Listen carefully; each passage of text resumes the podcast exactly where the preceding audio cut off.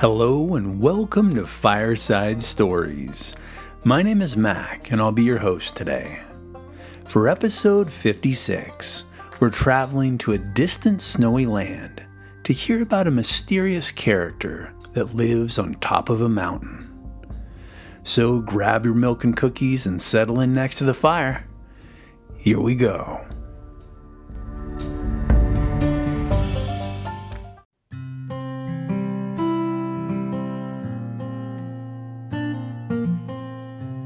Today's story is How the Grinch Stole Christmas by Dr. Seuss.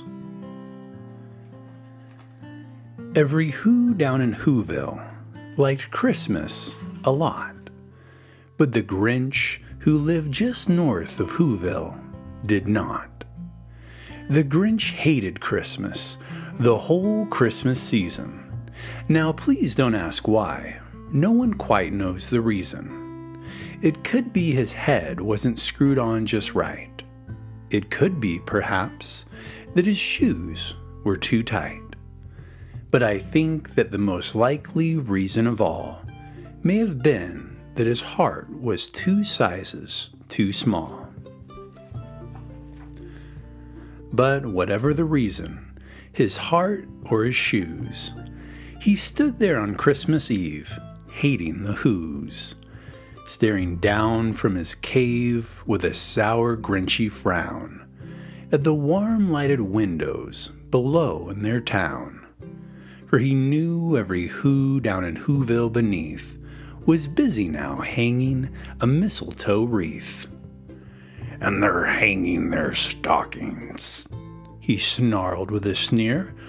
Tomorrow is Christmas. It's practically here. Then he growled with his Grinch fingers nervously drumming, I must find some way to stop Christmas from coming for tomorrow he knew. All the Who girls and boys would wake bright and early. They'd rush for their toys. And then, oh, the noise, oh, the noise, noise, noise, noise. That's one thing he hated the noise, noise, noise, noise. And then the Who's, young and old, would sit down to a feast and they'd feast and they'd feast and they'd feast, feast, feast, feast. They would feast on Who pudding and rare Who roast beast, which was something the Grinch couldn't stand in the least. And then they'd do something he liked least of all. Every Who down in Whoville, the tall and the small, would stand close together with Christmas bells ringing. They'd stand hand in hand, and the Who's would start singing. And they'd sing, and they'd sing, and they'd sing, sing, sing, sing. And the more the Grinch thought of this Who Christmas sing, the more the Grinch thought, I must stop this whole thing. Why, for 53 years, I've put up with it now. I must stop this Christmas from coming. But how? And then he got an idea. An awful idea. The Grinch got a wonderful, awful idea. I know just what to do. The Grinch laughed in his throat, and he made a quick Santa Claus hat and a coat. And he chuckled and clucked, Ha! What a great Grinchy trick! With this coat and this hat, I'll look just like St. Nick. All I need is a reindeer. The Grinch looked around. But since reindeers are scarce, there was none to be found. Did that stop the old Grinch? No. The Grinch simply said, If I can't find a reindeer, I'll make one instead. So he called his dog Max. Then he took some red thread and he tied a big horn on top of his head. Then he loaded some bags and some old empty sacks on a ramshackle sleigh, and he hitched up old Max. Then the Grinch said, Giddy up, and the sleigh started down toward the homes where the Who's lay a snooze in their towns. All their windows were dark, quiet snow filled the air. All the Who's were all dreaming sweet dreams without care. When he came to the first little house in the square, This is stop number one, the old Grinchy Claus hissed. And he climbed to the roof, empty bags in his fists. Then he slid down the chimney, a rather tight pinch. But if Santa could do it, then so could the Grinch. He got stuck only once, for a moment or two.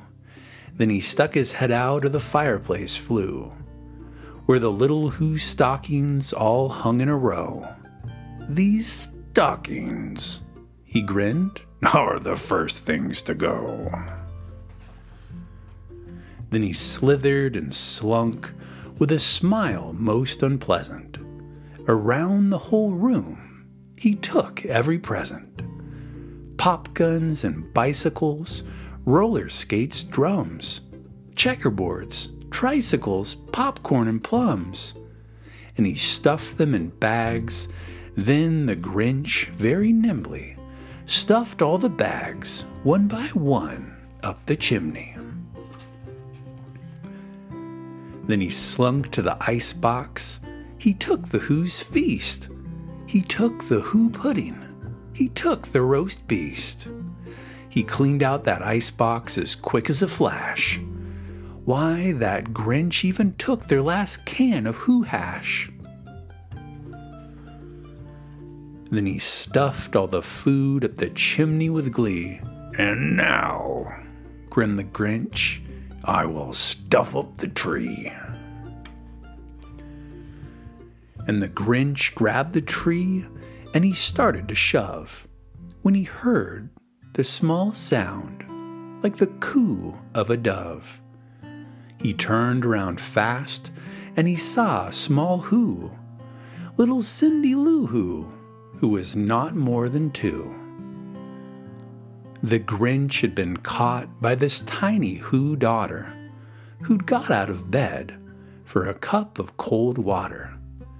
She stared at the Grinch and said, Sandy Claus, why? Why are you taking our Christmas tree? Why? But you know, that old Grinch was so smart and so slick. He thought up a lie, and he thought it up quick. Why, my dear little tot, the fake Sandy Claus lied. There's a light on this tree that won't light on one side. So I'm taking it home to my workshop, my dear. I'll fix it up there, and I'll bring it back here. And his fib fooled that child. Then he patted her head, and he got her a drink, and he sent her to bed. And when Cindy Lou Who went to bed with her cup, he went to the chimney and stuffed the tree up. Then the last thing he took was the log for their fire. Then he went up the chimney, himself the old liar. On their walls he left nothing but hooks and some wire. And the one speck of food that he left in the house was a crumb that was even too small for a mouse. Then he did the same thing to the other Who's houses, leaving crumbs much too small for the other Who's mouses. It was a quarter past dawn, all the Who's still abed, all the Who's still a snooze, when he packed up his sled. Packed it up with their presents, the ribbons, the wrappings, the tags and the tinsel, the trimmings, the trappings. 3,000 feet up, up the side of Mount Crumpit. He rode with his load to the tip top to dump it. Pooh pooh on the whoos, he was grinchiously humming. They're finding out now that no Christmas is coming.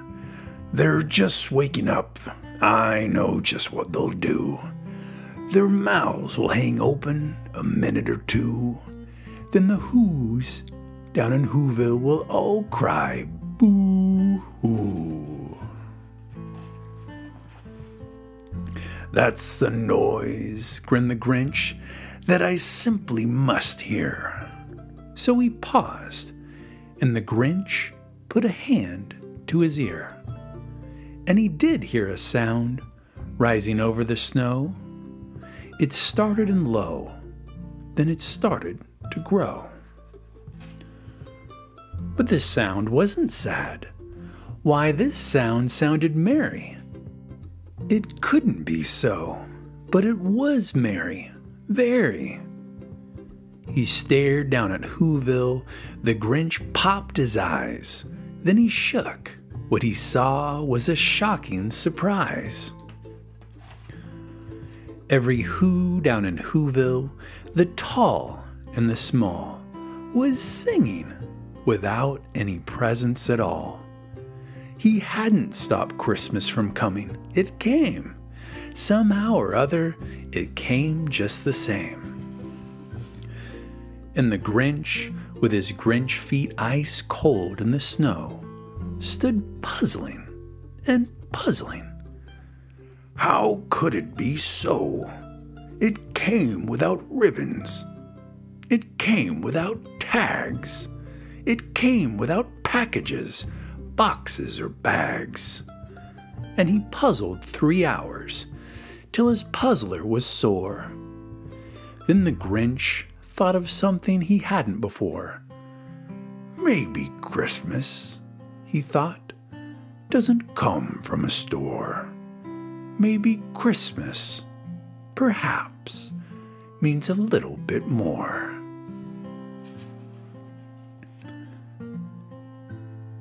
And what happened then? Well, in Whoville, they say that the Grinch's small heart grew three sizes that day. And the minute his heart didn't feel quite so tight, he whizzed with his load through the bright morning light, and he brought back the toys and the food for the feast. And he, he himself, the Grinch, carved the roast beast.